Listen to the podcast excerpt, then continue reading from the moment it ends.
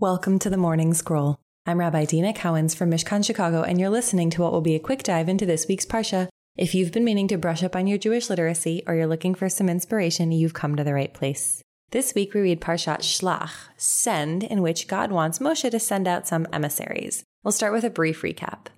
God tells Moshe to send one representative from each tribe to check out the land of Canaan.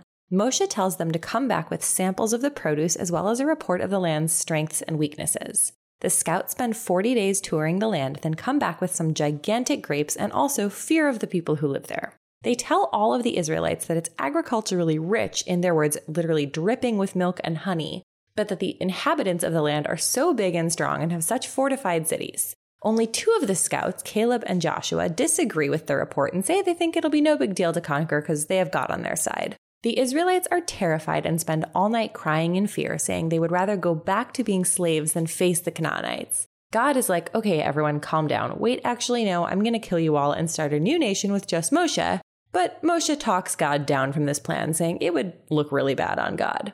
God agrees and compromises that this generation who wailed all night will die in the desert, but their descendants can enter the land, so the people head back into the desert.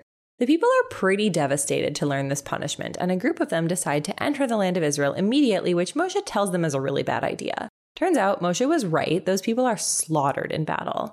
Now to some laws of sacrifice. If you want to bring a sacrifice, you also need to bring wine and flour with it, and we get some laws about how much for each kind of livestock of sacrifice. We also learn the law of challah, which states that you have to give a portion of every dough that you need to the Levites, and the laws of the Sanhedrin, the sort of supreme court who are responsible for bringing sacrifices if they err in their judgment. We also get some laws about dealing with idolatry, and then someone is found disrespecting Shabbat and is put to death for it. We finished the Parsha with the laws of tzitzit, the fringes that we're supposed to put on the corners of our garments. Okay, so in the Parsha, God's initial reaction of wanting to kill everyone for their reaction, it's probably overkill. But I actually think that by the end of the Parsha, we have a really good example of logical consequences. Hear me out.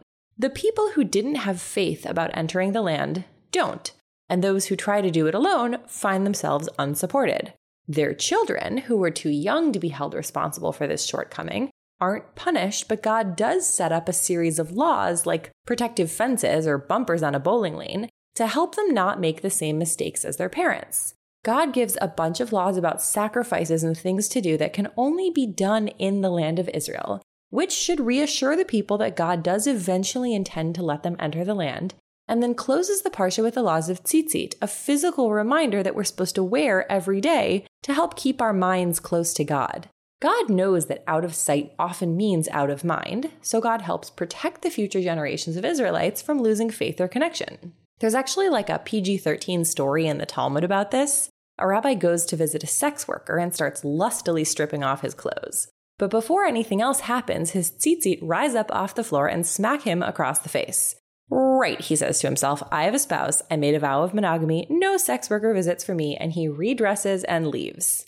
While this story might be playing for comedic effect, I want to offer a blessing to the Israelites who were young children, maybe not even yet born, when their parents' generation lost faith.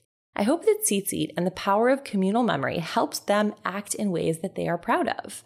And to each of you, to all of us who use all of these kinds of reminders to help us act like our best selves, I hope these reminders make you feel powerful, knowing that you are doing the hard work of living towards your aspirations. Before you move on, we need your help. In the show notes, you'll find a link to a brief survey. We want to know what you think about this podcast. If you could take one minute today to fill it out, it would mean so much to me. See you next week.